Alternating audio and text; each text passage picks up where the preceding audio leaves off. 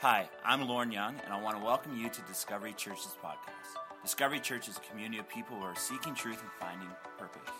We welcome you to jump over to our website online and check us out at mydiscoverychurch.ca. With that said, let's jump into this week's message.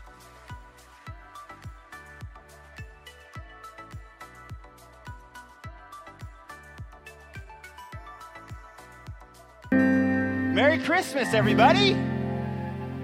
It is, it is a great season. It is great to be here today. Man, you're looking beautiful. You came in with like jingle bells on this morning. Um, and it's not even that cold outside. I woke up this morning thinking it was going to be like really icy and cold, and I walked outside. I'm like, oh, this is not too bad. So we, I went back inside, got Sophia. My, well, I didn't get Sophia. Shauna Lee, my wonderful wife, got Sophia ready to come with me this morning at 6:30. It's, it's incredible. She loves being at church. You know what? When, when Shawnee and I decided that we, we, were, we felt that we were supposed to start a church, Discovery Church, we, we believed that we wanted a place that not only our kids want to be at, but your kids want to be at, and that, that your family wants to be at. Because if we, if we just do church in a way that I like, then we, we do it just for me, and we're not doing it for me. We do it to, to honor Jesus, but we also want to know that generations that come and that they will fall in love with Jesus as well. And it's so cool to be here early in the morning, and we see people, literally kids from like two all the way up to 92 taking part in, in setting up church. It's Christmas time. My favorite time, my name's Lorne, and I, am I get the privilege of pastoring, uh, pa- being a pastor at Discovery Church. And uh, my favorite time when I was a kid at Christmas time, if you can remember it, was about mid November. There was this thing that would show up in the mail called the Sears Christmas Wish Book. And if, if, you, if you know what I'm talking about, you're like, all of a sudden your memories are starting to go back. And if you have no idea what you're talking, you're like, Sears, what is that? Um, you're making me feel really old, and at this moment, I don't like you. Uh, no, but easiest way to explain the Sears Christmas Wish Book to, to someone that doesn't know what it is, it's like a paper version of Amazon. Okay, that's it is. It was about inch to two inches thick, and it was it was the size of a phone book. And you're like, I don't know what a phone book is either.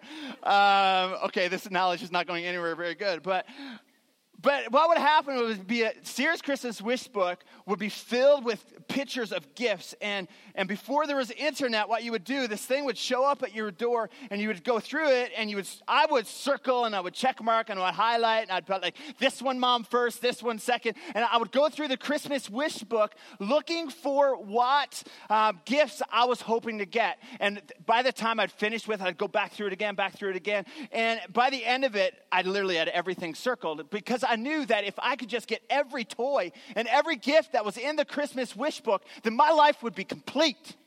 Everything, everybody would want to be me. All the girls would want to hang out with me because of the special toys that I got on Christmas. And what would happen is that your parents would look into the catalog and see the code, and they would put it on the envelope, and they would tally up how much it costs, and then you you put a check in it, and you'd send it in the mail. It's not like click, and it was there was no Sears Prime okay? There was no Sears Prime. Like you had to do your Christmas shopping like in the beginning of November or October, even from like the the pre-year's catalog to get your gifts in time, okay? And you would put it in the mail and you would send it off, and two to three weeks later, you would go to pick up boxes at your neighborhood Sears store.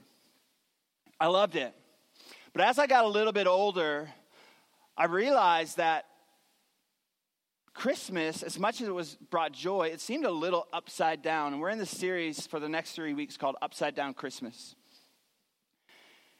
And it's this reality that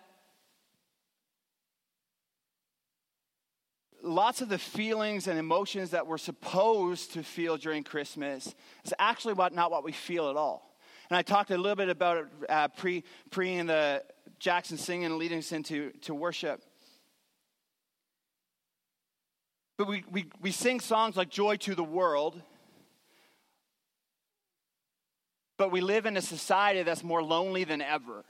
We, we go to uh, maybe West Ed or South Common and, and hear songs in, coming over the loudspeaker in stores like uh, about peace on earth and we get in our cars and we drive out and somebody cuts us off in traffic and we give them the finger and I don't know how peaceful that is. Or it's a time that we, we, we hope that we celebrate family a little bit, but I know so many of my friends that they actually pick up a second job just to pay down credit card debt from the debt that they accumulate to try to make their family happy when, when sometimes all that the kids want is extra time with mom or dad, but we, we buy gifts from the Christmas Wish Book, Amazon, to help our families have a better Christmas experience. Christmas is actually a time where we celebrate the birth of Jesus.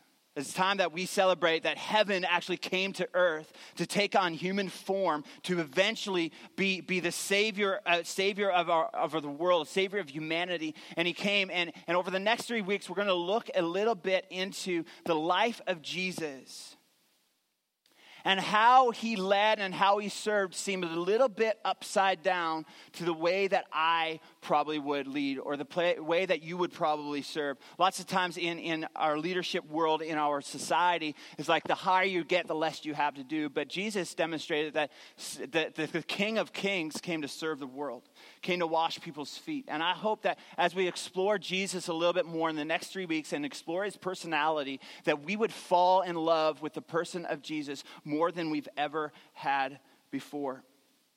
Jesus came as a baby. He lived for 33 years before he, he, was crucified. But for the first 30 years of his life, we, if you read through the Gospels, Matthew, Mark, Luke, and John, which is, which is at the latter part of the Bible, if, if it's completely new to you, the Bible is actually split up in what they, what they call the Old Testament and the New Testament. Um, the New Testament is about two thirds way through, and it starts off with the Gospels Matthew, Mark, Luke, and John. It's, it's three accounts from different individuals um, telling mostly about the story and life of Jesus. Um, if you've never read the Bible before, that is an amazing place to start guess what? If you start reading about Jesus, that's, that's, that's a good spot to start. That's a great place, especially Christmas time. Jesus is a reason for the season. And if you don't have a Bible today, we'd love to. Four people believe that. Well, maybe that was four hands. Two people believe that. Um, if you don't have a Bible, though, we, we would love to give you a Bible. If you just uh, come to our guest center after the service, we have Bibles there. And they actually start, the ones that we give out actually start right at Matthew. But for 30 years of Jesus' life, we know very little about it. We, we read some, some exits, but all of a sudden, when, when Jesus turns 30 and he's baptized and, and his earthly ministry starts, we start reading story after story after story and miracle after miracle. And the more that I read about Jesus, the more that I realized that I don't know as much about him as I thought I knew. And about a month and a half ago, when we decided to, to do this series called Upside Down Christmas, I was like, well, I gotta, I gotta dig into this person of Jesus. I've, I've been following Jesus and I've been a Christian for a long time. You, I would hope to think that I knew him a little bit, but as I started to uncover more and more about his personality, I realized that, man, I need to fall in love with Jesus all over again. And then I came to realize that, you know what? Falling in love with Jesus is actually a daily decision that we have to make and say, God, I want to fall in love with you more today than I did yesterday. I want to fall in more, love with you more. It's almost like a marriage relationship, right? If we just get married and we do nothing about that marriage for the rest of our lives, then it's, it's going to be a pretty stale relationship. But daily, we have to make the choice to make today better than yesterday and tomorrow better than today. And it's the same thing in our relationship with Jesus that we wake up and say, God, help me understand, help me know you more today than ever before. But so for three years of his life, from 30 to 33, we read all these stories about Jesus feeding the 5,000 with, with minimal food, walking on water.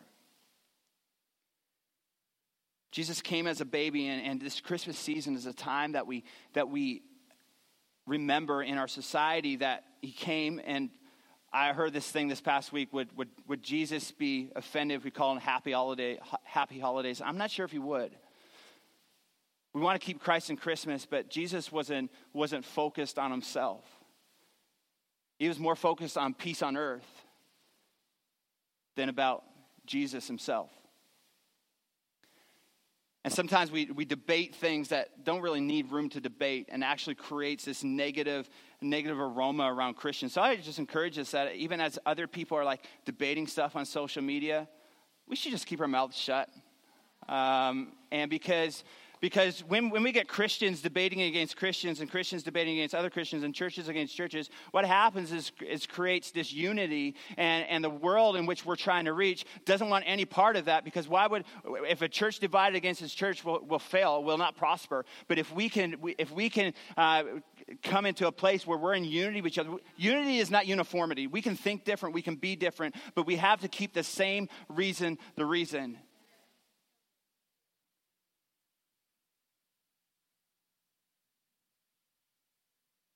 Jesus, in, in, in and throughout history, was a pretty significant person. His life, his birth, split time, which is insane. There's no other human in history who's, crea- who's created such a wake in, in human history than Jesus himself still 20 years or 2,000 years after his, his, his, his ascend, uh, uh, uh, is ascending into heaven, there's still thousands of people converting to Christianity every day. And I look at, I look at this and, and marvel at it because it's, it's a God that I serve, but I marvel one thing that I see was so upside down when I read through the Gospels is who Jesus entrusted to the advancement of the gospel after he left. And it seems so upside down to me that the 12 people that Jesus picked as his 12 disciples, his 12 closest friends, and as I was, I was reading through it, I reflected on the message last week, 12, the 12 people that Jesus chose to be in his pack, the 12 people that Jesus chose to run with, seems so odd to me. Last week we talked about that we need to be in relationship. I, I shared a, a, message about heart for the house and talked about how we as, as individuals, as we as, as Christians, as, as, as people, we, there's people that come in that are lonely all the time, but we're looking for connection, looking for relationships. And we launched this thing called Pack Parties, and our first Pack Party is tonight. And if you haven't, uh, if you haven't signed up for Pack Parties, uh, I encourage you to jump online, go to Connect and uh, go to our pack parties. We have uh, four uh, different pack parties you can be a part of. But Jesus chose 12 people to be close to his pack. He demonstrated for us again that it's, it's not good for us just to be alone. And he demonstrated that, that we're better together. But the 12 people that Jesus chose to run with, to be in his pack, seem so upside down to me.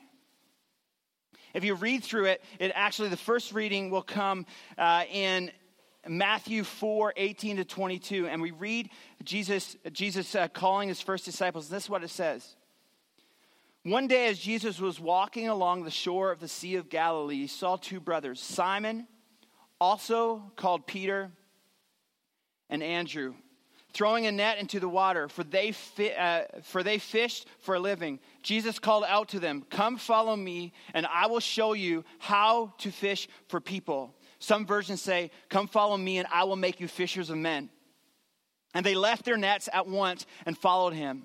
A little further up the shore, he saw two other brothers, James and John, sitting in a boat with their father Zebedee, repairing their nets. And he called them to come too. They immediately followed him, leaving the boat and their father behind. This story I find fascinating.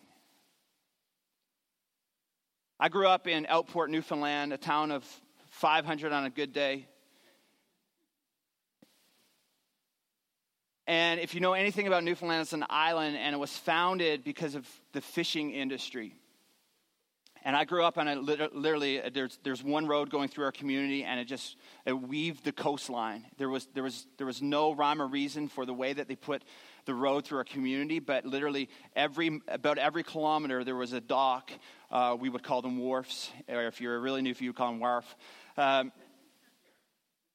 and the main industry in my community was fishing. And I remember waking up and, and driving to school, and I would see fishermen uh, out early, out uh, lobster, pulling up their lobster pots and out fishing for cod. And, and it was an honorable living. But if I had to be honest and I was to pick 12 people to be my best friends for, for my lifetime, if I had to pick 12 people to carry on my legacy, I don't think I would have picked any of the fishermen. And we, we read the story. It was an honorable living, and I respected them. And, and many of them had to drop out of school to pay for, for bills for their mom and dad at a young, young age. And we read this story about, about Jesus picking his disciples, and one of the main people that he decided to say, Come follow me, was fishermen. And I, I sort of reflect on that. I put myself in there and say, Man, I wouldn't pick fishermen.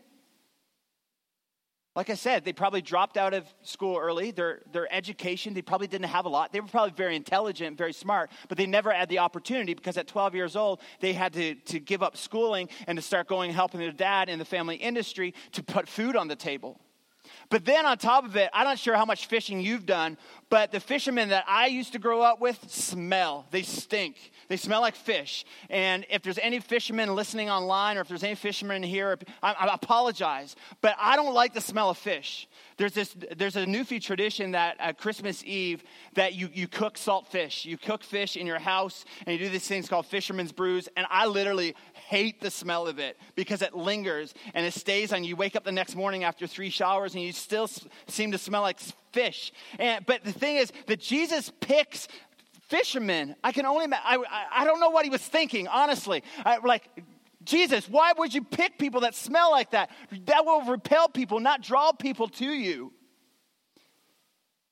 But then, if you read again, you actually see a, he picked a guy by the name of Matthew. He said, Come follow me, and I'll make you a fisher of men. Picked a guy by the name of Matthew, was a tax collector. Now, tax collectors um, might be valuable because they were probably among, among the wealthy in society, but the way that they made wealth was very dishonest. They would cheat and scam people, and lots of times tax collectors were considered to be, uh, to, to be people that sort of disowned their own people to go and serve as a tax collector, and they would cheat their friends and their family out of money. And Jesus comes to Matthew, says, Come, be one of my close friends, be, be in my pack. And as I was reading and reflecting on how Jesus picked his disciples, I kept coming back to a verse that we find in Isaiah, and it says this in Isaiah 55 and 8. It says, My thoughts are nothing like your thoughts, says the Lord, and my ways are far beyond anything you could imagine. And I think Jesus is trying to teach us something here. that who you are today is not who he's making you tomorrow. And that he might call and say, Follow me today. And you might feel like I got nothing. I've, I've, I've cheated people out of money. I've, I've, I've, uh, I, I smell. I'm, I'm dirty. But Jesus don't see you today. He sees where he wants you to be tomorrow. And he says, Come and follow me. And I, get this, I will make you. So many times I think that we try to clean ourselves up and we try to make ourselves, we try to get our finances in order, we try to get our marriages in order, we try to get everything in order. We say, at that time I'll follow Jesus. But but if you if you actually look at the disciples, you look at a guy by the name of Peter. And all and Peter's name actually means the rock. But if you look throughout the gospels, Peter was anything but stable. He was a little bit of a loose cannon. But if you look into the early church in Acts, you actually find that Peter is a pillar in the church. Peter is a pillar in the early church that people go to him for advice. People go to him when they have, when they have questions and issues. See, Jesus picked Peter not on what he's seen that day, but what he knew he would see in his future.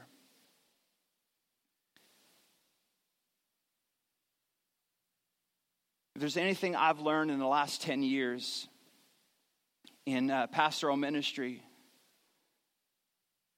is that God calls the unqualified. God calls individuals, He says, I got, I got nothing. I, I, I just feel like a complete failure. You might remember me telling a little bit of a story of when I graduated, well, semi graduated high school. I finished high school, I never ever actually graduated. Stay in school, though, okay? Stay in school. It's a good thing. I just didn't have the credits to graduate. And I went back and rewrote my exams and failed them again. And fast forward a few years, I, I enrolled, enrolled into Bible college. I didn't think I was going to get in, but they accepted me. And I remember receiving my acceptance letter and praying to God. I was like, God, I'm, my reading and writing is not good. And at the time, I was reading and writing at a grade six level. And knowing, uh, knowing a little bit about Bible college, my, my maths and sciences and biologies, they were decent, but my, my writing skills and my reading skills were horrible. And I, I knew anything about Bible college was like, they don't care about four plus four. It's like, I know that answer, but I don't know where to put a period. I don't know where to put a comma. I don't know how to do any notes on the bottom to, to give people credit for the work. And I remember praying to God, I was like, God, if you want me to do this, if you want me to go to Bible college, if you want you actually want this to happen, you're going to have to teach me how to read and you're going to have to teach me how to write. Man, did I feel unqualified? Did I feel in the deep water and, and just trying to stay afloat? And I remember fast forward four years from that point, and I remember walking across the stage uh, of, my, of, Bible, of my Bible college graduation, knowing that I was graduating, which is a miracle in itself. And I remember receiving these red ropes that you would put around your neck, and it represented graduated with honors. And I'm like, how is this even possible that, that I have these, these red ropes that hang around my neck saying that you, you obtained a certain GPA that through, I'm like, four years ago, God, I couldn't read. Like I would have to get a picture Bible. It had to be like the Sears Christmas. That's why I like the Christmas wish book so much because it's all pictures. Okay? But I remember walking across the stage and still feeling like I was inadequate. And there's still many days I go that almost every Sunday I stand up here, I still feel unqualified. I remember walking across the stage though to go shake hands with, with the president of the college. And on my way, I was battling these, this idea that, you know what, Lorne, you're still, you're still worthless. You're, you're still stupid. You're, you're still uh, not, not able to read. And you're, and I remember shaking the president's hand, and at that very moment, I felt this like this burden just break. This these changes fall off me. That God says, "Lorne, let it go. You're not stupid. I created you, and you know what? I will make you if you follow me." And I think that's a word for us today. That that that sometimes we try to make ourselves. When God says, "No, no, no, no, no. You got it all wrong. All you got to do is follow me, and I will make you." See, society might have given up on you. Your families might have given up on you. Your children might have given up on you. You might have even given up on yourself. But can I tell you one person that's not going to give up on you, and that's God Himself? Because I guarantee you that if, if, if Jesus was to walk in here, he would, he would, he would favor to the, those that feel unqualified, those that have nothing to offer, those that might even smell, those that might, might feel like, man, I got nothing to give. Jesus say, come on, follow me.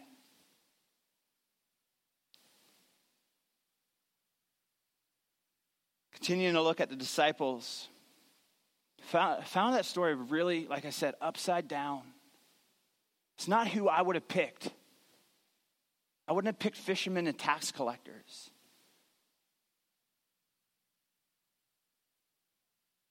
I know that doesn't make me much like Jesus, but that's just the reality of. I would probably, if I was to pick a basketball team, I wouldn't pick the short before I'd pick the tall. Just that's just the reality of it. But it seems like Jesus says, no, no, no. I'll, you're willing, you're, yeah, come on. You know, you're, you're saying, I'll follow? All right, I'll make you. One of the coolest things, I used to coach basketball when I was uh, just fresh out of high school. And it was so cool seeing somebody that had a passion for it but couldn't dribble a basketball. And as you spent time with them, you, you've seen potential, you've seen, you've seen where you want them to be in the future, but you, you don't just see where they are today. And what happens, you see them start to develop, and all of a sudden, they not, not are only, they might be shorter, they might be small, they might feel unqualified, but they've become one of your best players. And what, what's really cool is that Jesus entrusted these 12 individuals fishermen, tax collectors, people we don't even know much about, to, to be commissioned to bring the gospel into the world. And today, there, there are millions of people who call themselves Christians, all coming from the Great Commission go and make disciples, baptizing in the name of the Father and the Holy Spirit. Go and be my witnesses in Jerusalem and Judea and Samaria and to the ends of the earth. We continue looking at the story of the disciples.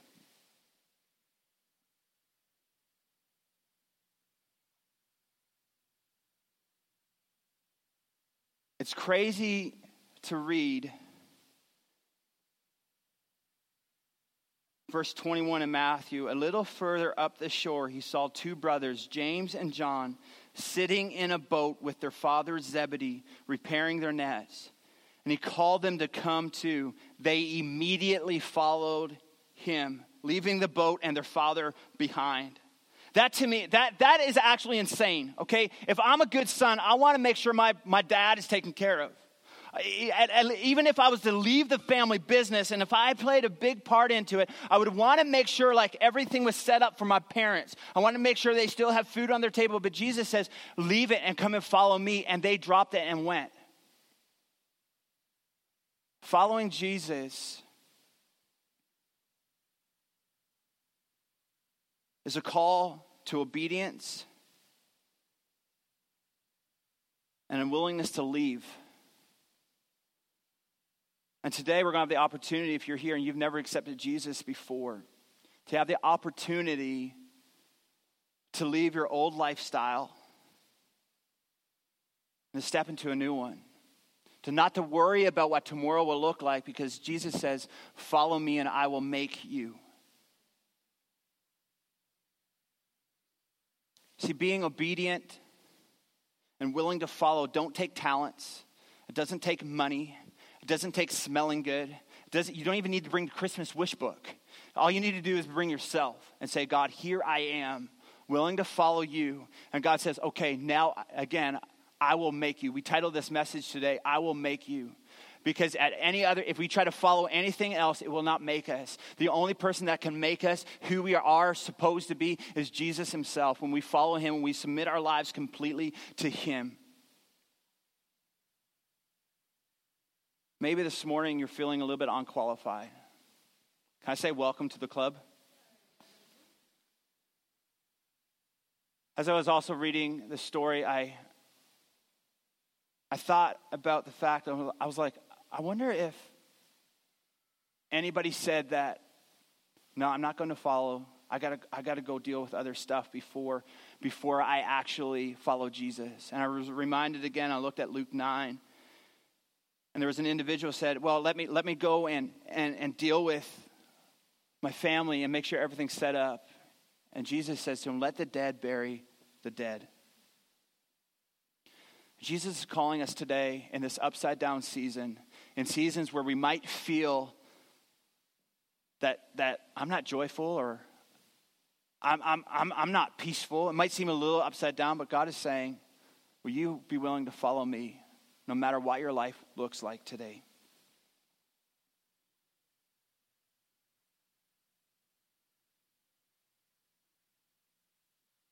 So this morning, I wonder if there's anybody here that have been trying so hard to get their lives in order, to get everything situated before they made a decision to follow Jesus. And I would just want to say that You don't need everything perfect. You don't need everything figured out before we make a decision to follow Jesus. Thanks for taking the time to tune into this week's podcast. Feel free to like or share it on social media. Subscribe to the podcast through iTunes to be sure to never miss a recording. If this ministry has impacted your life in any way, we would love to hear about it. Please share your story with us by sending us an email at info at mydiscoverychurch.ca. Have a fantastic week.